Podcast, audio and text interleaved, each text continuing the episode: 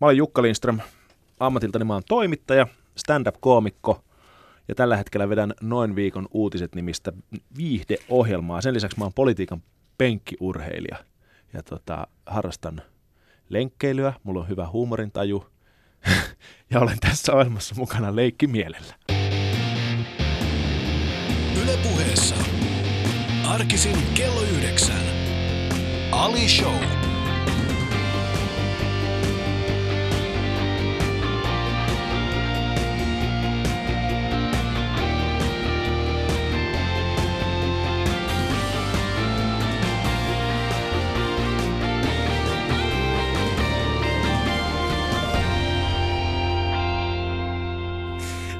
Ootapas pieni hetki. Eli siinä on aika monta sellaista adjektiivia, millä tavalla Jukka yrittää kuvata itse politiikan penkkiurheilija, mikä tarkoittaa käytännössä... Siis se tarkoittaa sitä, että seuraan politiikkaa niin kuin mielenkiinnolla. Siis mullahan, mähän tota, mä seuraan sitä televisiosta ja, ja lehdistä ja tota, mutta mulla ei ole kuitenkaan, niin kuin, mä en itse, har, mä en, mä en itse niin kuin vaikuta, mä en ole itse politiikassa mukaan. Eli niin kuin, niin kuin penkkiurheilija seuraa urheilua, niin mä seuraan mm. politiikkaa. Se on mun mielestä kiinnostavaa ja sitten mulla on niin kuin ketä, no oikeastaan mulla ei kyllä ole kannattajia, mutta mä niin kuin seuraan sitten, ei virhe, oo maali, ja niin kuin tähän tyyliin, tiedätkö, niin kuin innostuneena mm. ja niin kuin olen kiinnostunut siitä ja, ja mielelläni puhun politiikasta. Mutta siis terminähän on tosiaan haastavaa, koska... Ähm, penkkiurheilija ei voi ikinä mennä sinne samalle jäälle pelaamaan, mutta, mutta, mutta siis politiikassa, jos meinataan käyttää samaa sanaa kuin penkkiurheilija, hmm. politiikan penkkiurheilija, niin sähän voit ihan minä tahansa oikeasti pyrkiä eduskuntaan ja mennä siihen, siihen, niin kuin, siihen peliin, mennä jota sä seuraat. politiikkaan. Niin. Se on, Sulla on äärimmäisen, se on äärimmäisen niin. epätodennäköistä, että mä lähtisin politiikkaan mukaan, mutta sehän mutta on, se on mahdollista. Se on mahdollista, se on hienoa, että se on mahdollista, mutta samaan aikaan se on hyvin surullista, koska kaiken näköisiä hiihtäjiä sinne pyrkii. Mm. Siis, ja Mut nyt en hiihtäjällä niin. muuten viittaa entisiin hiihtäjiin tai urheilijoihin, vaan viittaan siihen, että kaiken näköisiä huopahattuja siellä pyörii ja mm. niin ihmeellisiä hahmoja. Mutta vaikka sä, vaikka sä seuraat politiikkaa ja, ja sulla on, sulla on ehkä tietty, sanotaan näin, mitä, mitä aatetta edustat? Onko enemmän semmoista en vasemmalla, oikein, oikealla, kun en mä, oikein, mä en oikein edusta siis omasta mielestäni mitään aatetta siinä, mä edustan ehkä sellaista jonkinnäköistä niin kuin, Liberaalius Öö, arvoltani suhteellisen liberaali, mm. mutta on mun sitten tietyt konservatiiviset öö, niin kuin, pu- kohtani. Mutta mut, mut, tota, mitenhän mä sanoisin? Mä niinku, ehkä, ehkä stand-upin kautta voisi niinku avata sitä. Se on niinku tietynlainen humanismi. Mm. Eli, eli tota punch up, not down. Eli on mä sillä niinku, tavallaan heikomman, heikomman puolella – kun puhutaan niin kuin esimerkiksi stand-upista, niin, niin se, ei, se ei ole hauskaa, jos, tota, jos tota keskiluokkainen, keski-ikäinen valkoinen mies vitsailee sellaisten ihmisten kustannuksella, joille ei mene hyvin. Mm. Eli tavallaan kyllä se, niin kuin se vallan, vallanpitäjiä, niin kuin mä, mä edustan aina oppositiota omasta mielestäni. Mm. Piikittelen valtaa pitäviä.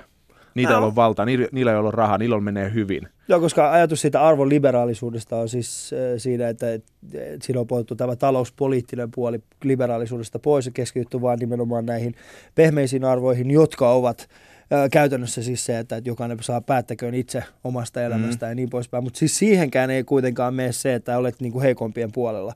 Eli, eli se, on, se on ehkä enemmän niin kuin arvoliberaalisuudesta pikkasen vielä sinne vasemmalle. Ää, nyt mä en ymmärtänyt yhtään, mitä sä, mitä sä Siis arvoliberaalius, niin, siis se mitä mä yritin tässä sanoa on se, että niin kun siis, yrität, et edustat sä, mä yritän niin kuin laittaa sut tällaiseen mm, mm. Erik, Alla, Erik niin. Alladmaiseen nelikenttään. Niin, nelikenttään. No, edustatko vasempaa, oikeaa, öö, vihreätä vai ympäristökatastrofia? E, e, no siis Öö, sanotaanko näin, että mä, mua, mua ärsyttää vihreät puolueena mm. aivan suunnattomasti, koska Miksi? Mikä he ovat oma hyväisiä. Mm. Siis, mutta samaan aikaan mä oon huolissani siitä, että mihin, tota, mihin palloon me, mi, mihin niin kondikseen me tämä pallo ollaan mm. saattamassa. Mutta tota, ehkä vihreät on mun mielestä epäonnistunut siinä, että tota, he antaa, heillä on ehkä hyvä viesti, mutta he antaa sen, sen kuvan, että et hei kuule sinä siinä, tota, minä tiedän miten tämä homma hoidetaan. Mm. Tulee välitön vastareaktio. Et, et me tiedetään paremmin kuule, miten nämä ympäristöasiat, hom, tota, ja annas kun mä kurkkaan sun biojäteastiaan, ja ootko sä ostanut kirpparilta noin housut vai mistä. Tiedätkö siis sellainen niin kuin, en mä osaa sanoa. Mua, mulla on, mulla on niinku, Se on semmoinen mua, niinku- mua, mua vitu, siis anteeksi, Mm. mä nyt käytän Se, anna tulla vaan. mua vituttaa tavallaan kaikki puolueet jonkun verran. Mm. Mutta mikä vituttaa eniten? No siis viime aikoina on, on kyllä, vi- ei ole ennen vituttanut niin paljon, mutta nyt kyllä siis keskusta. Siinä Varmaan sen takia, että niillä on, niin- ne on vallassa. Ne on kyllä, joo. Ja tota, niin kun Sipilä, kun hallitus toi tiedonannon eduskuntaan Mm. ja oppositio pääsi ensimmäistä kertaa kritisoimaan hallitusohjelmaa, niin tota, Sipilä näytti niin kuin yllättyneenä, että he, hetkinen, että eikö tämä mennytkään niin, että me tässä yhdessä talkoita teemme ja luottamuksen ilmapiiriä luomme. Ja mm. niin kuin tavallaan vaikutti yllättyneeltä siitä, että, tota, että maata ei, ja politiik, politiikassa ei johdetakaan niin, että, että minä täältä sanelen, miten tämä homma menee. Mm. Ja, tota, ja onhan se niin kuin, hallitus on, kaikki tietää, että, että jonkun verran pitää, pitää tota rakenteita uusia ja leikata, mutta kyllähän nämä, niin kuin, esimerkiksi tämä koulutusleikkaaminen on niin typerää kuin olla ja voi. Mm. Mm. Siis ennen vaaleja sanottiin, tota, että, että tota, velkaa ei pidä jättää tulevien sukupolvien maksettavaksi, ja sitten vaalien jälkeen No ei, ei jätä velkaa tuleville sukupolville, mutta leikataan tulevien sukupolvien koulutuksesta. Se on aivan sama asia. Mm. Mutta kyllähän hallitus on yrittänyt jollain tasolla sanoa, että tä- nämä, nämä leikkaukset tulevat pääosin siitä rakenteellisesta muutoksesta, Joo. mitä, mitä siihen mitä siihen äh, koulutusjärjestelmään tehdään. Elikkä, eli Joo. leikataan siitä rakenteista, äh, äh, tehdään siitä rakenteesta huomattavasti kevyempi, jolloin jää enemmän varaa tehdä, koska Alexander Stubbhan alkukesästä nimenomaan mainitsi tällaisen lauseen, että hän haluaa, että Suomesta tulee modernein tällainen luokkahuone. Eli Suomessa, Suomea niin kuin modernimpaa luokkahuonetta saa etsiä, mikä tarkoittaa sitä, että kun lapset menevät sinne iästään huolimatta, niin siellä on viimeisimmät laitteet, viimeisimmät... Mutta kun mitä ne laitteet, ei, ei oppiminen parane sillä, että sen lukee tabletista sen tiedon. Ei niin, mutta ne on hyviä välineitä uuden oppimisen perustalle. Eli nyt kun me mietitään... Ainoa, niin- missä targetit voi säästää jotain, Mm. on monisteiden määrän vähentäminen. ei tarvi, ei tarvi juosta sinne, Niin. ei tarvi järjestäjäoppilaan juosta tonne, mikä toi on, opettajan kanslia Mm. ja, ja jota, Muistaa monista, sitä. monistaa, tiedätkö, ottaa niitä vir, ei kun monisteita. Joo. Ei hitto, nyt tästä tuli mustaa tra- reunoihin ja piti ottaa kaksipuolisia vai... Ja niitä- sitten yrittää muistaa sitä koodia. Niin, ja, Ja niit, muistaa, että kuinka monta mulla onkaan kiintiötä tänä vuonna. niin, ja niitä on väärässä kulmassa. Mm. Ja mille kustannuspaikalle Joo, siis mä ymmärrän, tuohan on hyvin, tuo, tuo on hyvin, sanotaan, sanotaan, tuo on aika alkeellinen tapa miettiä sitä, millä tavalla teknologiaa mm. voidaan hyödyntää. Mutta yksi sellainen tapa, mistä on puhuttu aika paljon viime Voiko, aikoina oppi, on ollut, voiko oppi, niin kuin, se on, sekin on mun mielestä väärä ajattelutapa, mm. että voiko oppimisesta tehdä tehokkaampaa? Totta kai sitä voi Ei tehdä. voi voi tehdä. tehdä. Voi, voi Miten? tehdä. Kato, esimerkiksi teknologia on mahdollistanut sen, että äh, nyt kuka tahansa oppilas voi ottaa esimerkiksi äh, hänen oman laitteensa Mm. kautta, niin hän voi valita sen, mikä, minkä opetusmenetelmä hänelle sopii parhaiten. Eli oliko, olisiko kyseessä esimerkiksi se, sen sijaan, että sä luet sen kirjan, mm. niin sut, äh, että sä pystytkin kuuntelemaan sen, kun joku toinen Joo. lukee sen. Äh, toisaalta äh, pystytkö niinku esimerkiksi seuraamaan äh, jotakin PowerPoint-slideja vai pitäisikö se olla jollain tavalla animoituna? Sä pystyt tekemään Joo. kaiken näköisiä. Eli me pystytään luomaan uudenlaista oppimismenetelmiä sillä, että meillä on yksinkertaisesti tabletit siinä, siinä luokkahuoneessa. Mutta se vaatii, se vaatii tässä on- tässä myöskin on tää niinku uudenlaista konservatiivinen puoli. Joo. Niin, se vaatii myöskin uudenlaista opettamista. Se vaatii myöskin sit sen, että, että siellä on tietysti 68-vuotias Anja, joka on opettanut samaa luokkaa siitä asti, kun hän on tullut sinne. Niin se vaatii myöskin sen, että hän oppii myöskin sen, että, että tämä oppilas voi aamulla matkasta Oot sä, himaan oot sä, Ali, kotiin- Ali, Ali niin, luet, sä, lu, luet sä lehtiä? Totta kai. Mä, mä opponoin nyt tätä. Luet sä lehtiä? Luetko sä ne paperista vai tabletista? No, no se vähän riippuu. Kyllä mä esimerkiksi Niin. aikakauslehtiin luen yleensä paperina. Joo, entä Mutta päivän sanomalehtiä? Päivän sanomalehtiä harvemmin. Mä väitän, että et tabletti ää, muuttaa sitä meidän lukukokemusta. Mm. Ja, ja mä oon edelleen sitä mieltä, että oppiminen tapahtuu lukemalla. Vaikka mä allekirjoitan ton, että mm. okei, se voit, vois, luennon voisi kuunnella auditiivisesti tai näin. Mutta mä huomaan omassa käy- kokemuksessani sen, että kun mä luen esimerkiksi Hesaria, niin tota, mulla on tabletti, niin se ei ole siis tietenkään se ei ole paperinen sivu, se ei ole paperinen lehti, vaan siinä on läsnä koko ajan ö, mahdollisuudet nimenomaan käyttää sitä joko niin kuin vaikka äänenkuunteluun tai videon katseluun tai mennä sosiaalisen mediaan. Mm. Eli sen mulla on koko ajan, kun mä luen, pyrin niin kuin omaksumaan päivän tärkeitä uutisia. Mulla on läsnä koko ajan mahdollisuus mennä ja viihtyä jollain muulla tavalla. Mutta ja se houkuttaa mua koko ajan. Joo, joo. Ee, on ihan ei, silloin, ei, ei, niin lähellä. Ei, ei niin lähellä. Se on tavallaan tyhjä käytöllä se tabletti siinä, kun mä luen sitä, ja se muuttaa mun lukukokemusta. Se tekee siitä paljon selailevampaa, se tekee siitä paljon lyhytjännitteisempää, ja musta tulee tyhmempi. Mä väitän, että että nämä kosketusnäyttölaitteet tekee meistä tyhmempiä, koska me saadaan siirrettyä kaikki sellaiset epäkiinnostavat ja epämiellyttävät asiat itse niin kuin silmiemme edestä pois, mm. vaan yhdellä sormen liikkeellä. Mm. Fiu, fiu, tuosta vaan sormella suditaan.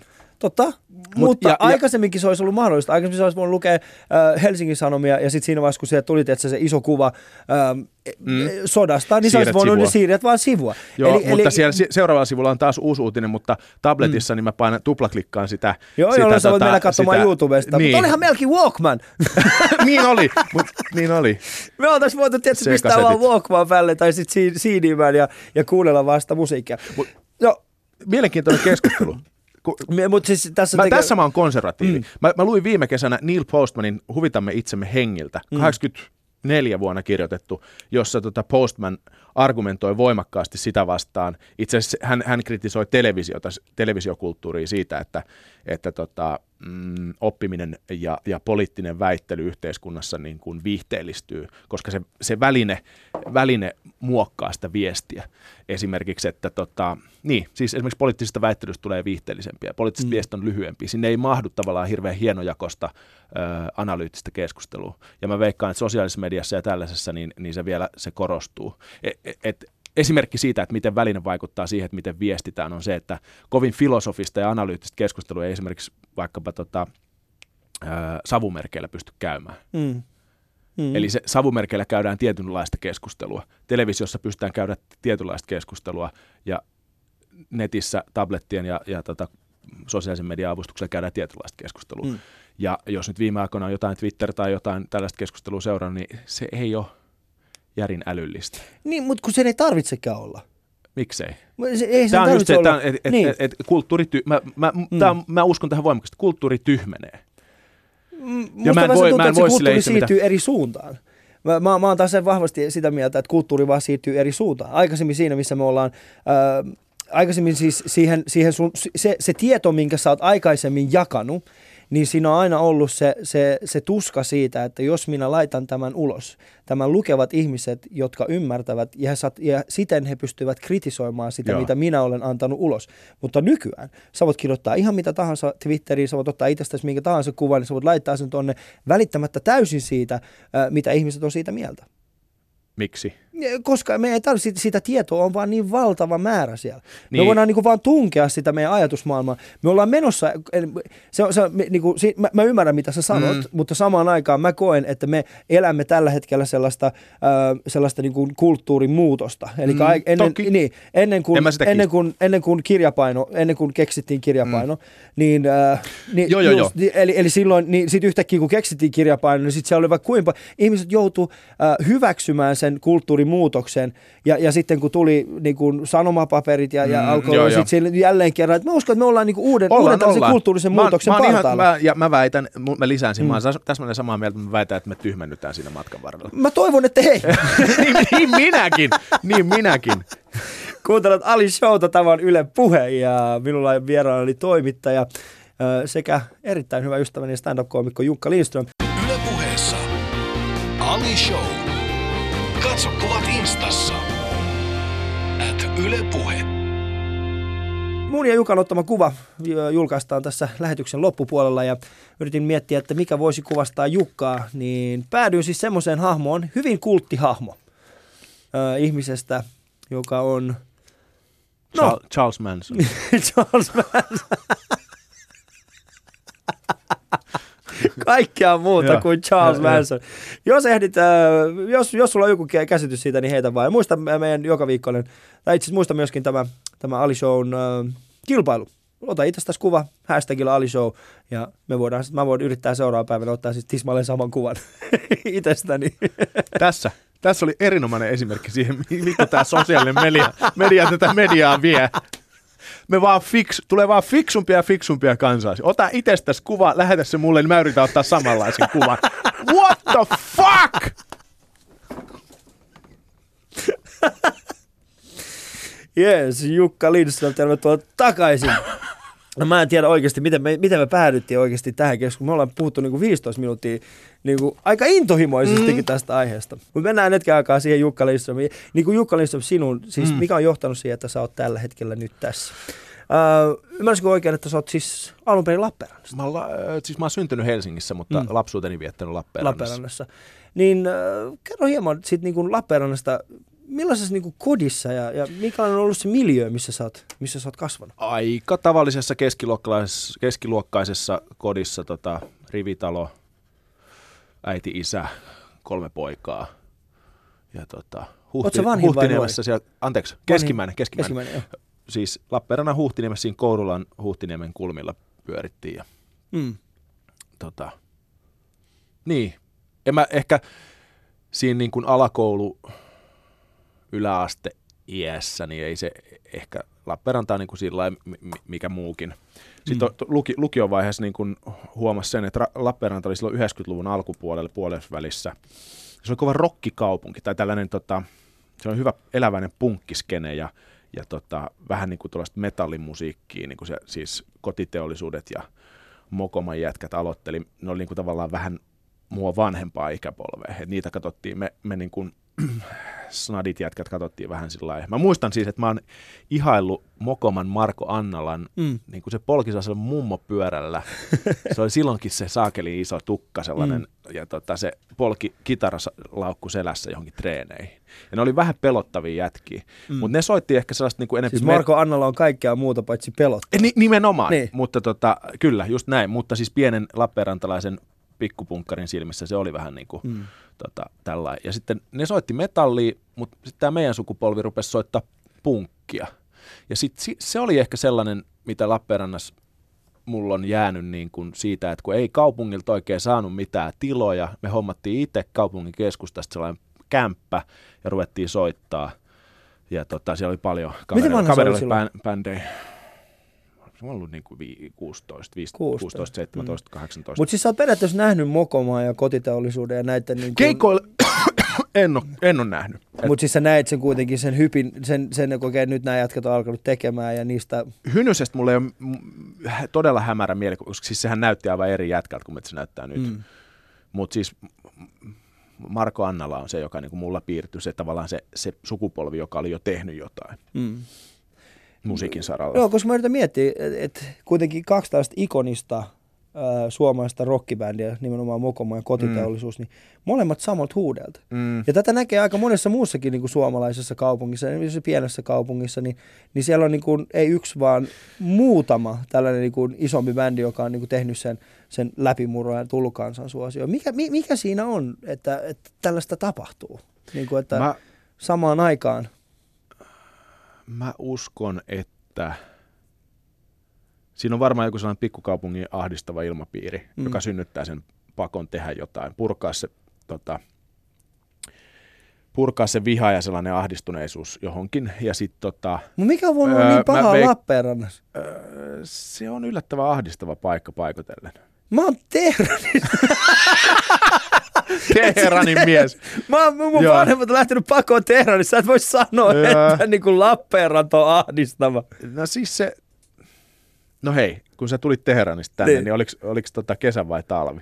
Se oli marraskuun no niin. ensimmäinen viikko. No niin, niin, niin tota, eikö tehnyt mieli, niin kuin, olisit samalta, siltä istumalta voinut sanottaa pari Mokoman biisiä, kun tavallaan, että miten täällä voi olla näin pimeätä, haluan tappaa itseni. Haluatko tietää semmoisen jutun? Mä olin, katon, siis, mä olin siis kymmenenvuotias, kun mä olin muuttanut, ja mä muistan, me muutettiin, tai siis kun me tultiin tänne, mä tiesin mun, äh, mun äh, tädin luokse Salon. Mm. Ja siellä me asuttiin niin kuin jonkin aikaa. Ja mun täti asui siis vähän Salon laidalla siinä, äh, tai laitakaupungilla siinä, ja tota, mä muistan, että ensimmäisenä päivänä mä en nähnyt ketään muuta ihmistä. Mm. Mä muistan, mä kävelin vielä, mä menin sinne ulos. Ja sitten sä mietit, että tämä on niin paljon parempi paikka Ei, kuin kun mä mietin, siis, mä mietin sitä, niin kuin, että okei, tämä on niin kuin, tosi mielenkiintoista. Mä en nähnyt ketään muuta ihmistä täällä koko siinä aikana, mitä me ollaan niin kuin, tyyli, me oltiin, ehkä oltu joku päivän siellä. Ja mä, ja mun, ja mä muistan, mä tulin tälleen himaan, sitten mä sanoin mutsille tälleen, että, että tuolla kadulla ei ole ketään että ootteko te varma, että, niin kuin, että äiti, että, niin kuin, ootteko te varma, että, siis, niin kuin, että, että täti on, niin kuin, että ootteko te varma, että siis täällä ei ole ketään, mä en ole nähnyt yhtään ketään niin kuin muuta ihmistä. Ja sitten kun äh, ihmistä alkoi tulee töistä takaisin, niin mä muistan ensimmäisen suomalaisen ihmisen, joka käveli, että sitten mun tädi mm. ikkunasta ohi, mä olin koska se edellinen, edellinen käsitys suomalaisista niin kuin läheinen kokemus ennen sitä oli siis se, että kun me tultiin äh, lentokentällä, siis Lontoosta lennettiin tänne, tänne, tänne Helsinkiin, niin siinä mun vieressä istui semmoinen, sanotaan näin, että semmoinen kaveri, joka humaltui sen matkan aikana niin, että se, se tota, mikä on tämä äh, mikä tämä nimi on, siis tämä Stuartti, niin. lentoemäntä. lentoemäntä. Joo, lentoemäntä, niin hän tuli ja otti mua kädestä kiinni, siirsi mut toiseen kiinni istumaan niin kuin ihan oman turvallisuuteni vuoksi. Mä mietin sitä, että minkä takia hän niin kuin siirtää mua, eihän tässä mitään. Mm. Että tämä kaveri pitää hauskaa, sillä hauskaa, se jutteli mun kanssa, se piirsi jotain juttuja sinne ja näytti mulle ja sitten mä muistan jotain tällaisia, että here Finland, Finland, hello Finland. Mä sanoin, että joo, hyvä. Joo, joo. Kymmenenvuotiaana. Kymmenenvuotiaana, joo. Niin. Se oli, se oli tosi mielenkiintoista. Mutta nimenomaan se, mikä on voinut olla Lappeenrannassa niin mukaan niin ahdistavaa? Onko se ollut oikeasti siis, mä ymmärrän että Vene on siinä ihan Ei, en mä usko, että se on Venäjä. Takana. Vaan ehkä, siis teollisuuskaupunki. Niin. Öö, Lappeenranski on tehty aikanaan se virhe, että yliopisto siir- oli niin kuin sijoitettu, niin kuin esimerkiksi Tampereella on sijoitettu tekninen yliopisto Hervantaan, niin Lappeenrannassa se on sijoitettu sinne kuuden kilometrin päässä Kinnarilaan, hmm. että sekään ei niin kuin elävöitä sitä. Se on niin kuin, kesällä ne on kivoja ja sitten niin kuin talvella loppuu happi. se on niin vähän on niin kuin, niin kuin happikatosessa niin. järvessä olisi hmm. ahven. ja sä oot niin, se ahven. niin, niin tai Kesällä menee ihan hyvin, mm. mutta talvella alkaa ahdistaa. Talvella alkaa ahdistaa. Muistat semmoisen niinku erityisen ahdistuneen hetken nuoruudesta? En mä... Se, se, se, se varmaan purettiin siihen. Me päästiin aika hyvin niin kuin siinä, me tosiaan, meillä oli sellainen niin kuin keskellä kaupunkia, vanhasta puutalosta, sellainen kämppä, jota kutsuttiin punkkikämpäksi. Mm. Ja sitten siellä me soitettiin viikonpä, viikonpäivisin ja sitten viikonloppuisin dokattiin ja juhlittiin. Se oli, se oli aika, siis että siitä jäi niinku hyvä, siis sen takia mm. mä uskon, että se pelasti, se on se niinku, tehdään itse meininki Joo. myös, että et, et, ei ole mitään väliä millään. Mm. Et te, et, juma, niinku, jätkät opetteli itse, mä opettelin soittaa rumpuja, mä en ole koskaan, mm. jätkät soit, opetteli soittaa kitaraa ja sitten niinku purettiin sitä siihen. Se oli mm. sellaista, se oli vaan jotenkin siistiä. Mm. Sitten sä muutit sieltä jossain vaiheessa Helsinkiin. Sitten mä ja... muutin tota, Tampereelle. Mm. Mä muutin Tampereelle opiskelemaan heti, heti lukion jälkeen. Ää, mä opiskelin vuoden verran teknisessä korkeakoulussa Tampereella, kunnes tajusin, että ei musta tule insinööri, mm. ei niinku millään. Ja sitten tota, tutustuin parin tyyppiä, jotka oli niinku, opiskeli valtio-oppia yliopistossa. Sitten kysyin, että mitä tämä valtio-oppi on? Ja sitten se, se, se, se on, no, se on no, että tutkitaan politiikkaa ja näin. Ja tota, jotenkin se alkoi kiinnostaa mua. Siinä oli tietenkin se varmaan, että se oli vähän niin kuin sellainen yleissivistävä opinto, että se ei suoranaisesti susta ei tullut joku tietty lääkäri, juristi, insinööri, vaan siinä oli mahdollisuuksia, tai ei oikeastaan ei ollut välttämättä mahdollisuuksia, mutta ei tarvinnut vielä sitoutua mihinkään. Saattoi mm. opiskella jotain, miettiä, että mikä musta tulee.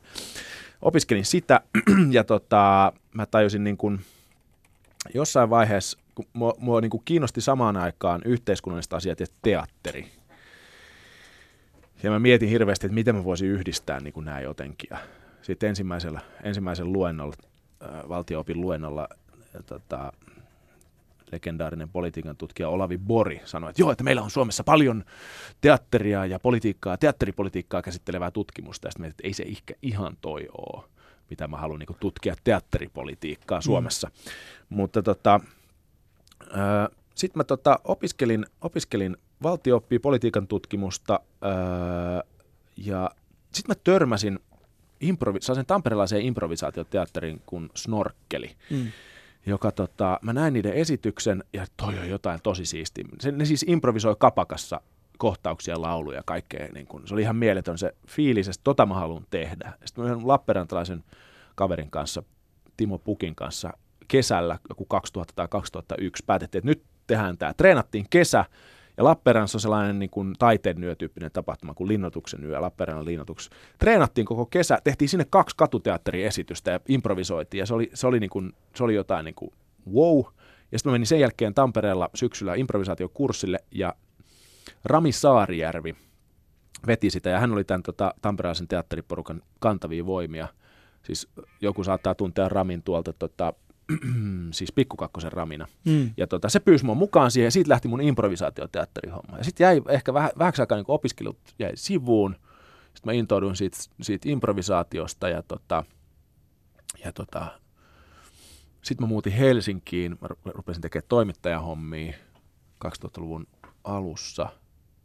Sitten se mun ryhmä tavallaan vähän jäi sinne, se improvisaatioryhmä, ja sitten mä törmäsin niin kuin stand-upiin – ja siitä tuli, stand-upista tuli tavallaan improvisaatioteatterin korvike aluksi mulle, koska mun oma improvisaatioryhmä jäi Tam- Tampereelle, mä asuin Helsingissä. Mm. Että lyhykäisyydessään tollain mä päädyin. Niin mulla on ollut tavallaan koko ajan kaksi. Mulla on ollut teatterikin, tai sanotaan, ei ehkä teatteri sinällään, vaan mä oon ollut innostunut niin kuin, ha- hauskuuttamaan ihmisiä kyllä, mutta myös järjest... Tiedätkö, siinä on jotain maagista, kun väki saapuu teatteriin tai väki saapuu kapakkaan, jossa tulee kohta esitys. Mm. Siinä on joku sellainen siinä tunnelmassa, niissä hajuissa ja äänissä ja siinä sellaisessa jännityksen, se on joku sellainen, mikä, mikä kiehtoo mua aina.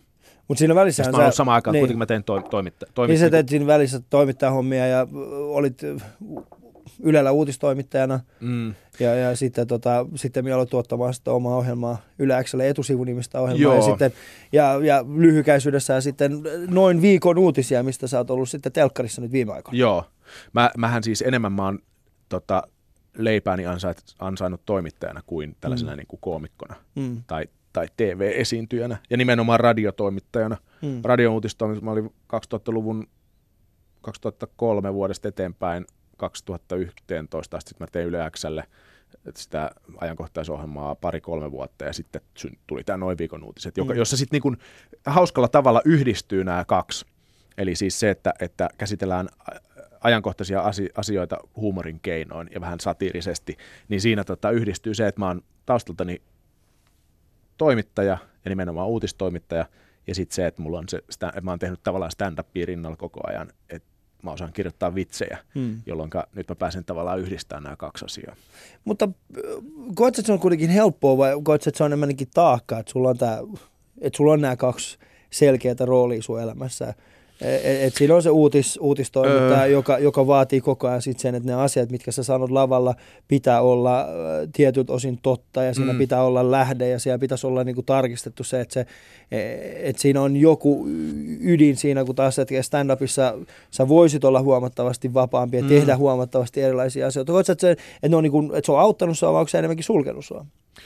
Tota, en mä tiedä. E, e, en mä koe sitä.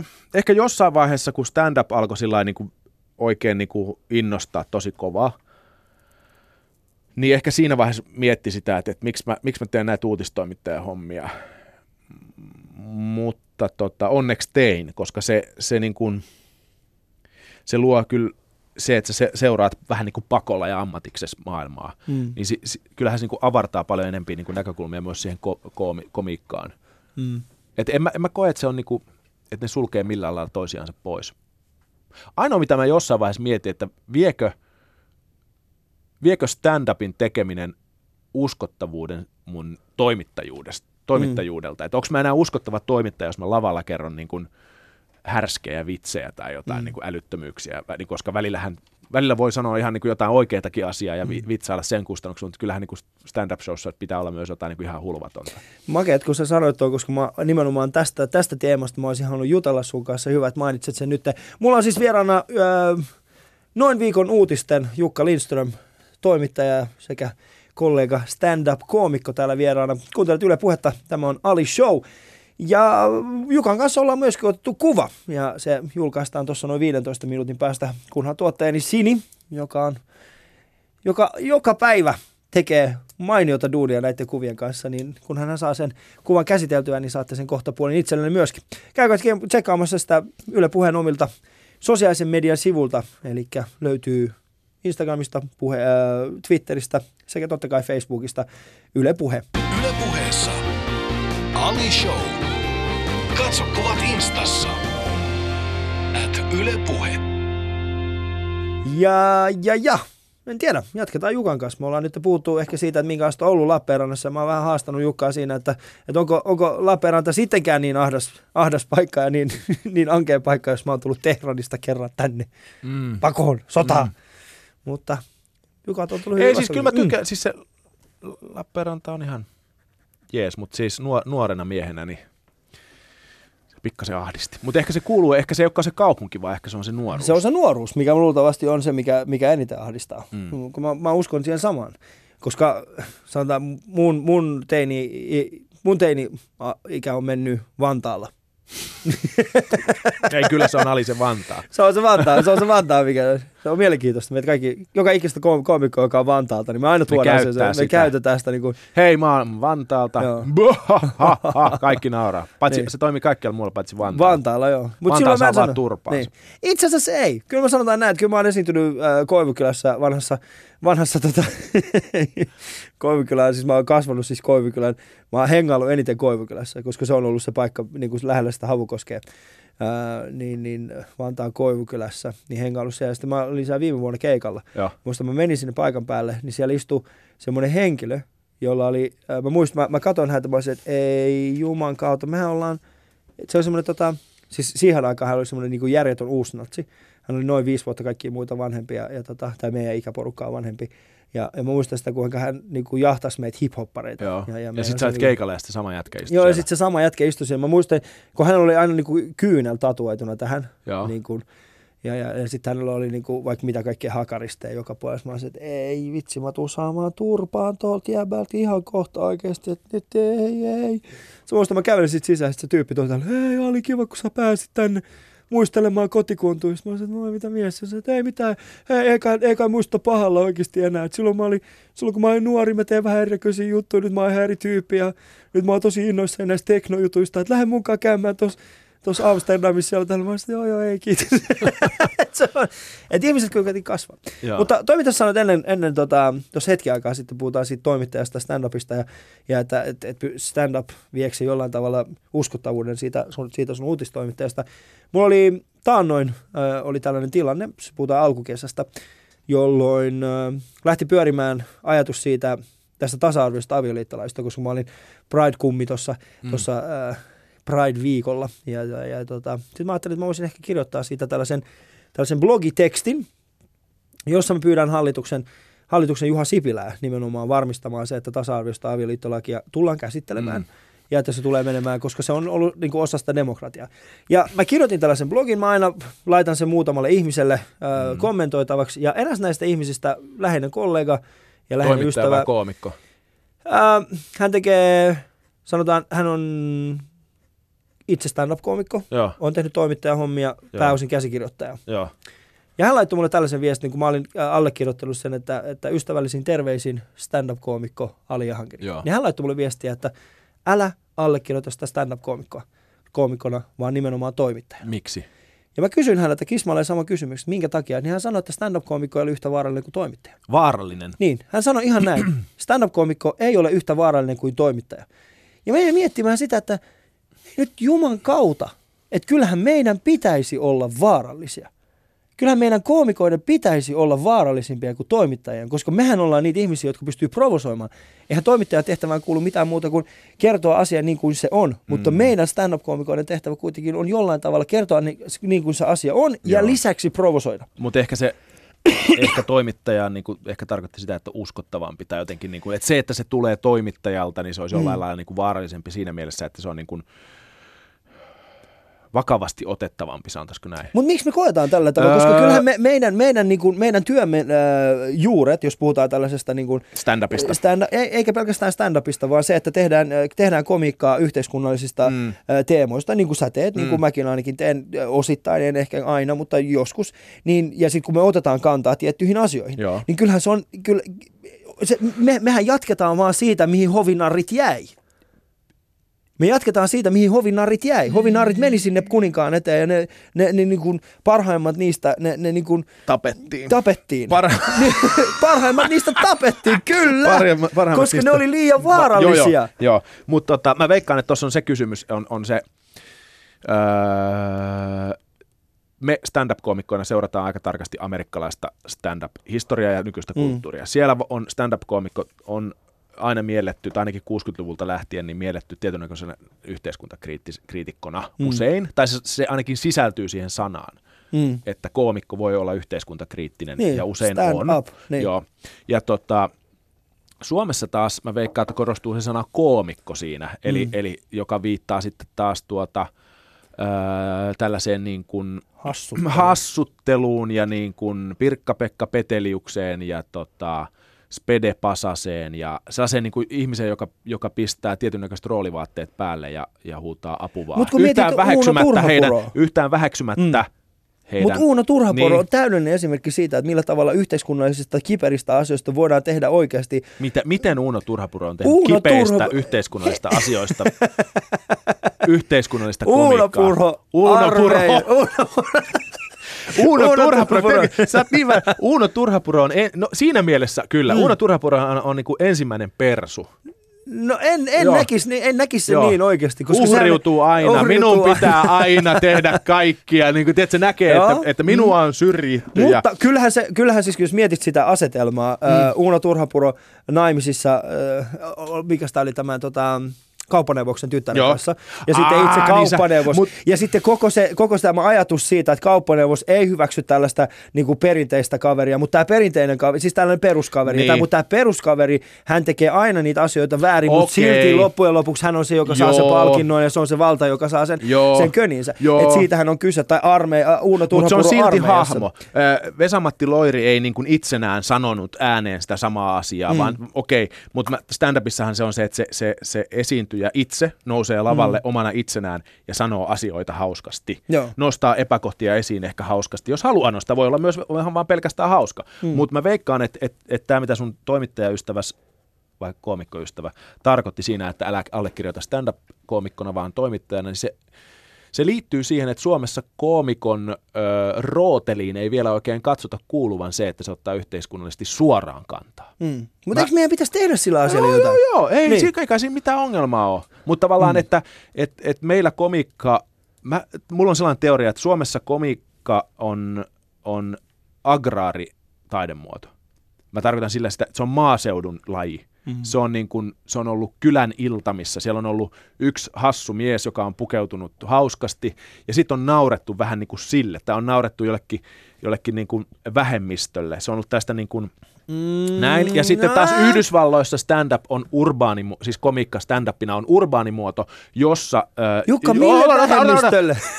Siis niin kuin naurettu vieraan, siis, eli kylä on kokoontunut kylän juhliin, Joo. ja ne on nauranut, siis Viereisen Lappeenra- kylän, joo, Lappeen- joo, niin joo. viereisen kylän porukat, Joo, joo, ha, joo, ha, joo, ha, joo. sielläpä ovat. Ja, ja edelleen itse asiassa tiedät, Ja me edelleenkin niin, tehdään sitä. Mutta, mutta siis Jenkeissä taas se on syntynyt kaupungeissa, suurkaupungeissa, mm. hämyisillä klubeilla, jonne ihmiset eri, eri taustoista ovat kasaantuneet yhteen klubiin ja yksi koomikko tulee tavallaan purkamaan sitä niin kuin urbaanin ihmisen tietyn näköistä ahdistusta mm. puhumalla niistä ongelmista, joita hän kohtaa omassa elämässään. Ja sitten on tavallaan naurettu itselle. Mm. On naurettu sille, että kyllä tämä urbaani elämä, onpa se niin kuin kamalaa tai onpa se hassua. Tai, eli eli mä, mä, mä oon aina ajatellut sen noin. Mm, Joo, mä ymmärrän. Siis kyllähän siis Suomessahan on perinteenä, just sodan jälkeenhän oli nämä kaverit, joilla oli niin sanottu kitara kädessä ja, ja Joo, joo. kävivät. Mi- miksi niitä kutsuttiin? Mä en nyt muista sitä. Ah, no, tulee, tulee mieleen, jos on tulossa, mutta Rillumarei-miehet. rillumarei. Siis Rillumarei on yksi. Joo, yksi niistä, joo kyllä. Joo. Että he kävi kertomassa näitä asioita, mutta jotenkin mua silti äh, hämää se ajatus siitä, että, että, että äh, koska sehän on periaatteessa meidän käsissä, että mihin suuntaan. Mm. me annetaan sen mennä. Niin ollaanko me, ollaanko me niinku suomalaisessa niinku kom- komediaskenessä, ollaanko me oltu liian, lu, liian niinku vaisuja sen asian suhteen, että, että äh, he, jotka tekevätkin sitä semmoista vähän yhteiskunnallisempaa komiikkaa, niin ei olla pystytty tuomaan sitä meidän, meidän viestiä niin, niin hyvin esille, että ihmiset olisivat ollut kiinnostuneet siitä. Öö, tai että voi- se olisi noussut voi niin olla. ison, ison kansan tietoisuuteen. voi olla. Öö, mehän tehtiin siis sellainen paukutusjengi porukka, minä, Mm. Teemu Westerin, Joni Koivunen ja Anders Helenius, joka niin kuin pyrki tuomaan suuren yleisön tietoisuuteen, että Suomessa tehdään myös tämän kaltaista komikkaa, jossa mm. niin kuin otetaan kantaa, tai, tai niin ei välttämättä edes ota kantaa yhteiskunnallisesti, vaan niin kuin revitellään joku oma henkilökohtainen asia, Asia niin kuin auki, auki. Ja tota, ehkä se menee niin, että meidän, meidän stand-up-kulttuuri on vielä nuori Suomessa, Mm. parikymmentä vuotta, niin on niin, että nousee aina yksi iso nimi, ja sen jälkeen se komiikka, stand-up-komiikka tavallaan tarkoittaa juuri Sitä. sitä, Mm. tyyliä, mitä se yksi iso nimi tekee. Siellä on niin kuin lyhykäisyydessään niin kuin Andre Krisse, siis Andre Wikström, Krisse Salminen, Ismo Leikola, Sami Hedberg ovat olleet vuorollaan tässä niin kuin kaaressa, kärjessä. Ja sitten kun joku on nähnyt, joka on niin kuin elämänsä ensimmäistä kertaa menee katsoa stand-upia ja näkee vaikka sanotaan Ismo Leikolan. Ja, ja, ja Ismohan on loistava koomikko, mutta sanotaan, että vaikka tämä yksi ihminen ei tykkää siitä. Niin sitten se ajattelee, että no täl, tällaistakö tämä suomalainen stand-up-komiikka on, että en kyllä tykkää. Sitten se kirjoittaa blogin ja laittaa Twitteriin, ja, ja, että, että kyllä tämä suomalainen stand-up-komiikka on, on huonoa. Mm. Tai sitten, että, että olipa, kyllä ihmiset nauroi, mutta ei kyllä minuun osu tämä suomalainen. Eli tavallaan yleistetään se aina sen, sen menestyneemmän koomikon tyylin mukaisesti se, mitä stand-up on. Ja Suomeen ei ehkä mahdu tavallaan sellaista niin kuin vielä, tai ei ole sellaista tietoisuutta siitä, että koomikoita on paljon. Ja ei ole ollut tarpeeksi Mm, ei koomikoita. ollut, Nyt se on rupeaa olemaan enemmän joo. koomikoita, jotka, jotka myös niin kuin tekee. Ja nyt mä tarkoitan, ja nyt tästä tulee taas se väärä ku- kuva siitä, että stand-upin pitäisi mukaan olla yhteiskunnallista Mm. kantautta. Ei tietenkään pidä olla, mutta se voi myös olla sitä. Ja sitten tässä on vielä samaan aikaan läsnä sellainen mielenkiintoinen vaatimus, mikä sitten tulee tavallaan näiltä suomalaisilta stand-up-dikkareilta ja sellaisilta niin kuin valveutuneelta yleisöltä, joka katsoo jenkkiläistä komiikkaa ja, ja fanittaa jotain Louis C.K.tä tai Doug Stanhopea, jotka on tällaisia niin kuin suorasanaisia suhteellisen yhteiskunnallisia koomikkoja, tai Bill Hicksia. Mm. Ja sitten he tulee niin kuin sanomaan, että, että kun ei Suomesta löydy tällaisia kovia jätkiä, jotka tekee tällä lailla. No ei, ei vielä löydykään. Mm. Koska se vaatii aikaa. Se vaatii aikaa ja sitten se vaatii myös sen kulttuurin sinne taustalle. Mm. Mm. Ja sitten täytyy myös muistaa se, että Doug Stanhope on Amerikassa tosi pieni nimi. Niin, no. Bill Hicks oli äh, Kuolleessa, ää, vielä pienempi nimi, joutui lähteä Englantiin, että breikkas. Okei, okay, Louis C.K. on nyt niin kuin noussut viimeisen neljän, viiden vuoden aikana todella isoksi nimeksi Jenkeissä. Joo, mutta sekään ei ole, mutta hänkään ei ole niin kova, jos miettii sitä, että Ei. Louis C.K. ei vedä areenakeikkoja, kun taas niin kuin semmoiset ihmiset kuin, äh, kuin äh, mikä sitä on, äh, Gabriel Iglesias, Joo. äh, George Lopez, mm. äh, mikä sitä on, siis siellä on noin, noin toista kymmentä koomikkoa, jotka vetää areenakeikkoja, siis heidän, heidän peruskeikka on 15 000 ihmistä. mm, Ja, ja, ja nehän, ne, ne, ne on semmoisia niin kuin... Michael McIntyre Michael Englannissa. McIntyre Englannissa 200 000 ihmistä viikonlopun aikana. Niin ihan käsittämättömiä lukuja. Mm. Mm, Et, et sehän, se, se on siinä, että et, et me ei ehkä välttämättä tiedä, että kun jokin asia lähtee leviämään Suomessa tällaisena ilmiönä, mm. niin me ei Mm. oikeasti edes ymmärretä sitä, että se ei välttämättä ole missään muualla maailmaa samanlainen ilmiö. Mm. Se on ainoastaan Suomessa. Jukka Lindström on vieraana, niin sä tunnistat varmaan hänet tällä hetkellä ainakin varmasti parhaiten ja toivon, että myöskin tunnistaa noin viikon uutisista. Toimittaja, hyvä kollega, ystäväni, istumme täällä Yle Puheen studiossa ja kuuntelet siis Ali Showta.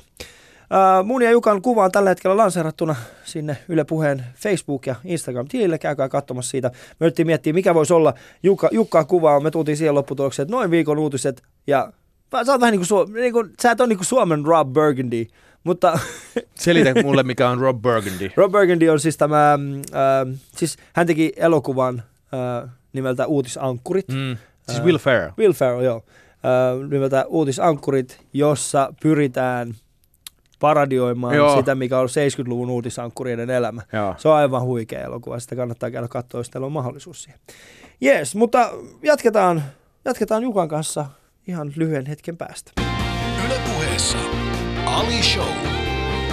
Osallistu lähetykseen yle.fi kautta puhe. Uutis, anteeksi, noin viikon uutiset öö, pärähti käyntiin tuossa viime, Marras... viime marraskuussa. Kuussa lokakuussa. Ja tota, semmoinen asia, mikä mä olisin kysyä sulta, siis samaan aikaan kun teiltä tuli noin viikon uutiset, niin Hesarilta tuli sellainen asia kuin uutisraportti, Joo. jo- jotka on kohtuullisen, kohtalaisen niin kuin saman, sanotaan näin, että siellä on täysin eri kaarti tekemässä sitä, mm. ne on erilaiset ohjelmat, mutta ajatuksena sama. Eli mm. otetaan ö, viikon uutiset, tiivistetään ne jollain tavalla niin kuin hauskaa muotoon ja annetaan se puolessa tunnissa ö, hyvin, hyvin sanavalmiin ihmisen suusta mm. se tulee ulos ja se on hauska. Ö, ne alkoi melkein samoihin aikoihin, niin yllättikö se sua, että, että, että tässä on niin kuin, että vai yllätistä öö, molempia että niin molemmat, samaan aikaan? Siis siinä kävi niin, että molemmat keksi kopioida The Daily Shown Jenkeistä samaan aikaan Suomeen. Okei. Okay. Sä oot sen verran rehellä ei, niin, ei, kun siis, äh, siis mä, mä luulen, siis se, ne tapahtuu täysin toisesta tietämättä. Siis mm. ei, ei, ihan vasta loppuvaiheessa, ennen kuin rupesi ensimmäinen show lähestyä, lähestyä niin jostain kuultiin, saatiin kautta kuulla, että Hesari suunnittelee vastaavaa ohjelmaa.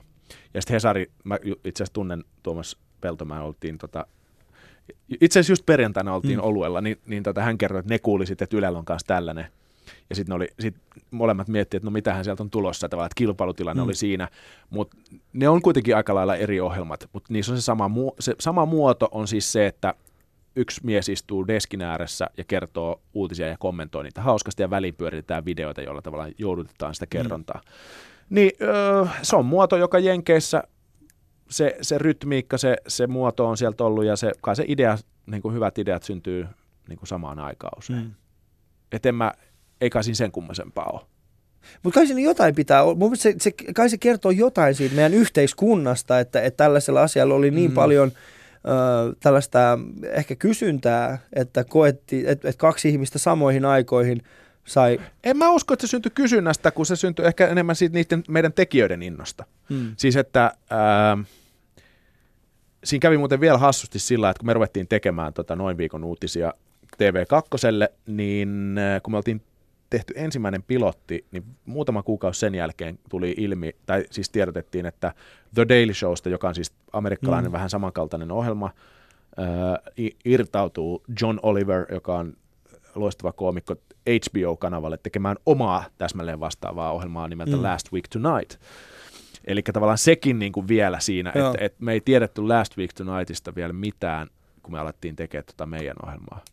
Mutta tota, kyllä meillä se on lähtenyt ihan siitä niin kuin innosta tehdä. Sitten me saatiin myytyä se ajatus mun tuottajan kanssa Ylelle, että hei, mm. menisikö tällainen läpi. Mutta siinä on ehkä ollut se, että se olisi tehty ehkä aikaisemmin, koska mäkin olin äärimmäisen skeptinen, että voiko tämän kaltaista ohjelmaa tehdä Suomessa. Miksi? Öö, kaksi syytä, siis tavallaan, että, tai oikeastaan kolme, että onko suomalaisessa politiikassa ja yhteiskunnassa sellaista niin kuin voimakasta, voimakkaita ristiriitoja, niin kuin Jenkeissä on, joita on helppo kommentoida, niin kuin revitellä, niin kuin nämä Jenkit tekee. Sitten toinen, että onko, löytyykö niin kuin poliittisia tapahtumia niin paljon, että niitä niin kuin riittäisi yhdeksi ohjelmaksi aina kerran viikossa. Ja sitten se, että, että miten se kirjoitetaan, että löytyykö taitoa kirjoittaa sitä ohjelmaa, koska se on, se on tosi nopea rytmi ja, ja tota, siinä on vielä va, se, va, tietenkin se on, että suomalainen uutisilmaisu, hmm. tai sen täytyy olla nopea rytmistä, jotta se olisi hauskaa, jos vitsin kertoo liian hitaasti, niin se menettää voimansa. Ja suomalainen uutiskerronta on huomattavasti paljon hidastemposempaa kuin amerikkalainen. Et sekin niin kuin vaikeuttaa vielä sitä, että kun valitaan niitä klippejä sinne, että ei herra jumala, noin suomalaiset poliitikot puhuu noin hitaasti. Tiedätkö, että et tossahan ehtii niin kuin ihminen käydä jääkaapilla ja tota, mm. polttaa röökin mm. ennen kuin päästään takaisin niin kuin kertomaan vitsi. Et, et nä, tällaiset asiat mun niin kuin epäilytti että onko, pystyykö sen tekemään Suomeen. Mm. No miten te taklasitte sitten näitä aiheita? Tai siis niin kuin öö, näitä haasteita? No me, mähän olin tota vielä, kun öö, ensimmäinen ohjelma oli tulossa ulos, mä törmäsin Ylen parkkipaikalla koomikko Niko Kivelään, jos hän oli jotain tekemässä. Niko kysyi multa, että no hei, onko hauskaa oma ohjelma, että onko siistiä? Mä, nyt ei ole kyllä siistiä, että, että, että on ollut aika, aika hankala. Että mä olin, että, että on 50-50 mahdollisuus, että tämä on ihan surkea mm. tai sitten tämä onnistuu. Ja välillä mä edelleenkin mietin sitä, että, että, että pystyykö, saako tätä tehtyä. Tavallaan kun se, se, se on, siinä on niin kuin, me, me, mikä, se on, sitten se pitää vaan niinku kirjoittaa. Se, se on vaan mm. kirjoittamista, kirjoittamista, kirjoittamista, vitsiä, vitsiä, vitsiä. Et, et Mutta sähän et tee sitä yksin, siinä on kuitenkin Ei. iso tiimi mukana. Mutta sulla on kuulemma viimeinen päätäntävalta. On siis, joo. Mm, koska sä sen sanot kuitenkin. Niin kuin loppujen lopuksi. Niin mä sanoin, se, se, niin, se on mun naamalla esitetty. Niin. mitä että se pitäisi olla sellaista, mitä, mi, niin äh, millainen, millainen, millainen on se Jukka, joka istuu niissä palavereissa ja käy päässään läpi näitä asioita, että Kyllä mä- ky- kyllä mä luotan. Juman kautta. Kyllä mä luotan aika paljon siis noihin meidän kirjoittajiin, ja mä oon niin tosi ylpeä siitä tiimistä. Kun sä kysyit, että miten me ratkaistiin niitä ongelmia, niin Mm. yksi mun ratkaisu oli se, että mä palkkasin siihen öö, ne koomikot, Mm. joihin mä luotin, että ne pystyy tekemään tänne, jo, jo, jo- jotka pystyy tukemaan sitä mun ilmaisua, Mm. jotka on tarpeeksi kovia kirjoittamaan vitsejä. Se oli yksi, millä ratkaistiin. Ja sitten kokeiltiin vaan, että, että onnistuaanko me siinä niin kuin piloteissa, ja sitten sit, sit katsottiin, että no okei, onnistuttiin tehdä. Mutta se on, öö, öö, se on aika, se on aika, tota, kun sen pitäisi olla hauska, Mm. niin, niin tota, se on aika, aika moista niin kuin uudelleen kirjoittamista. Joku on joskus sanonut, että writing is rewriting. Mm. Niin me kirjoitetaan se kässäri aika monta kertaa uude, uudestaan sen kolmen päivän aikana, kun se syntyy. Mm. Että on se välillä tuskasta, mutta on se välillä hauskaa, mutta enimmäkseen, enimmäkseen tehdään kovaa duunia. Mm. Mutta vielä kerran, mä kysyn sulta, Mm, mitä sä olet yrittänyt on se Jukka, jolle annetaan se, että okei, nyt on, tämä viikko on lähtenyt käyntiin ja tässä on Jukka, tästä lähdetään. Ah, niin siis ennen ohjelmaa. Niin. Tai sitten sanotaan näin, että se, millainen, millainen on se Jukka, joka päättää, mitkä asiat menee lähetykseen, mitkä ei. Aa, Mm. Minkä näkö, onko hän, onks hän se sama Jukka, joka istuu tässä nyt, vai iskeekö silloin paniikki? öö, Iskeekö silloin se, että Juman kautta tulee katsomaan kuitenkin sadat tuhannet ihmiset, minä en sano tätä. Ja siellä on kuitenkin kolme sun On, on. siellä on kuitenkin niinku sun hyviä ystäviä, se on sun niinku hyviä kollegoita, joo. ja joiden kanssa oot tehnyt Ylellä hommia, joiden Joo. kanssa oot tehnyt- ollut Stand-up, lavalla. joo. Ni, niin miten sä, miten sä pysty, pystytkö oikeasti siinä tilanteessa olla sille, että tämä on oikeasti ihan suuri, en mä tuu tätä sanoa. Joo, joo, joo, pystyn. Mm. Meillä, on, meillä on siis tota, meillä on aika hyvä sellainen ilmapiiri, että et, et, et, jos on joku on, ei toimi, niin se sanotaan suoraan. Mm. Öö, ja sitä ei, siitä ei oteta nokkiinsa, koska se kritiikki kohdistuu siihen kirjoitettuun vitsiin. Mutta on paljon helpompi sanottu kuin, kuin niinku todellisuudessa, miten se toinen ihminen kokee sen.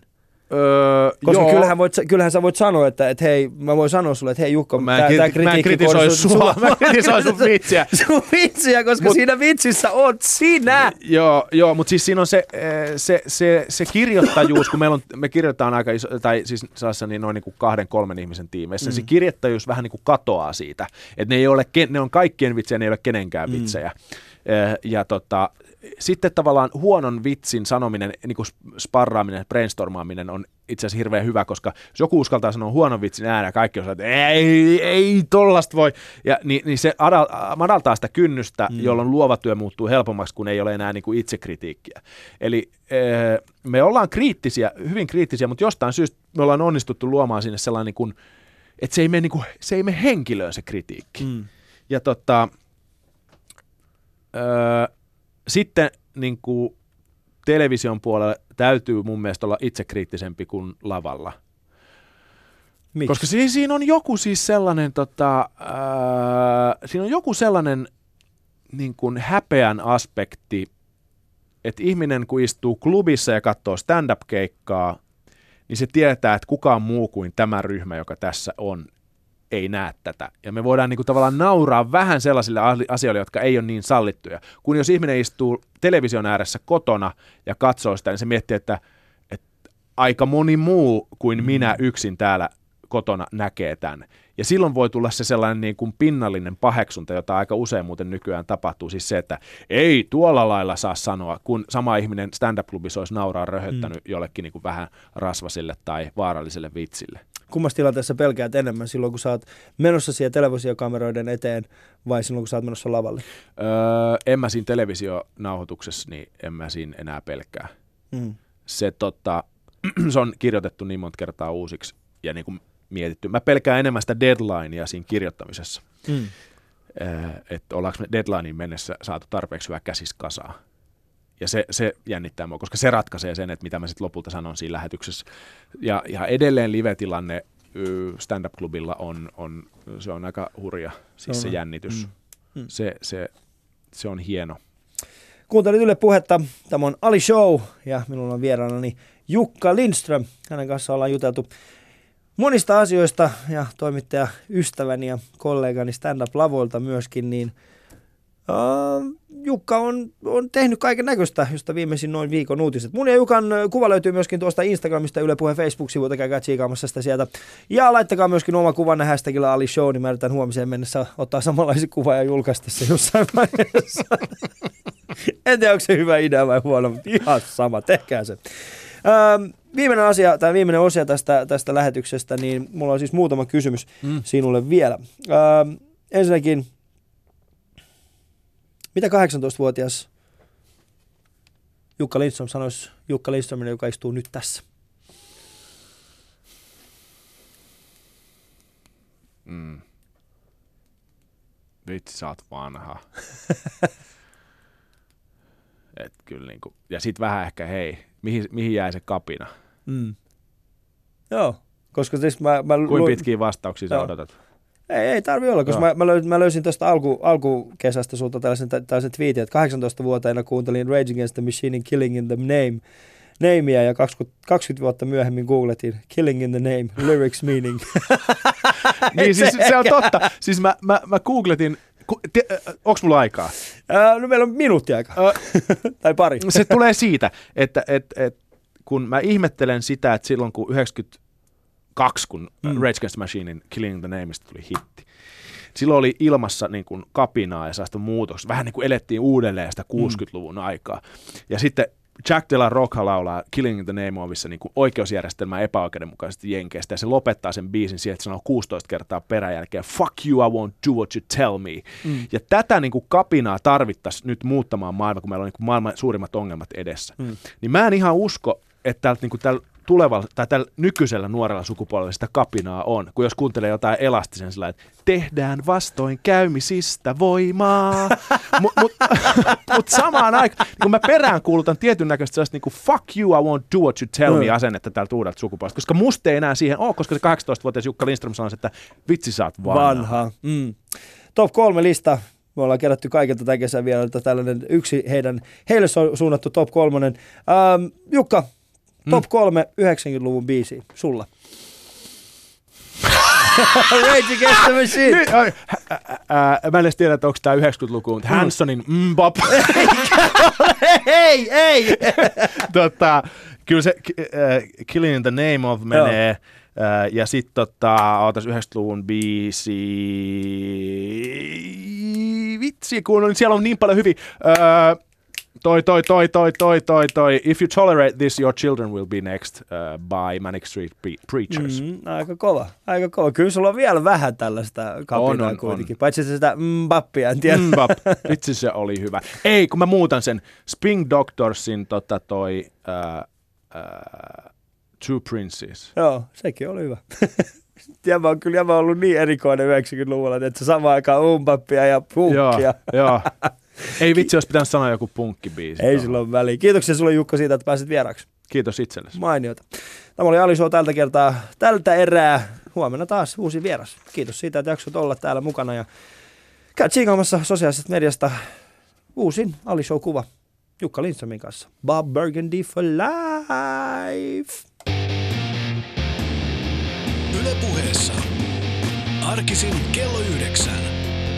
Ali Show.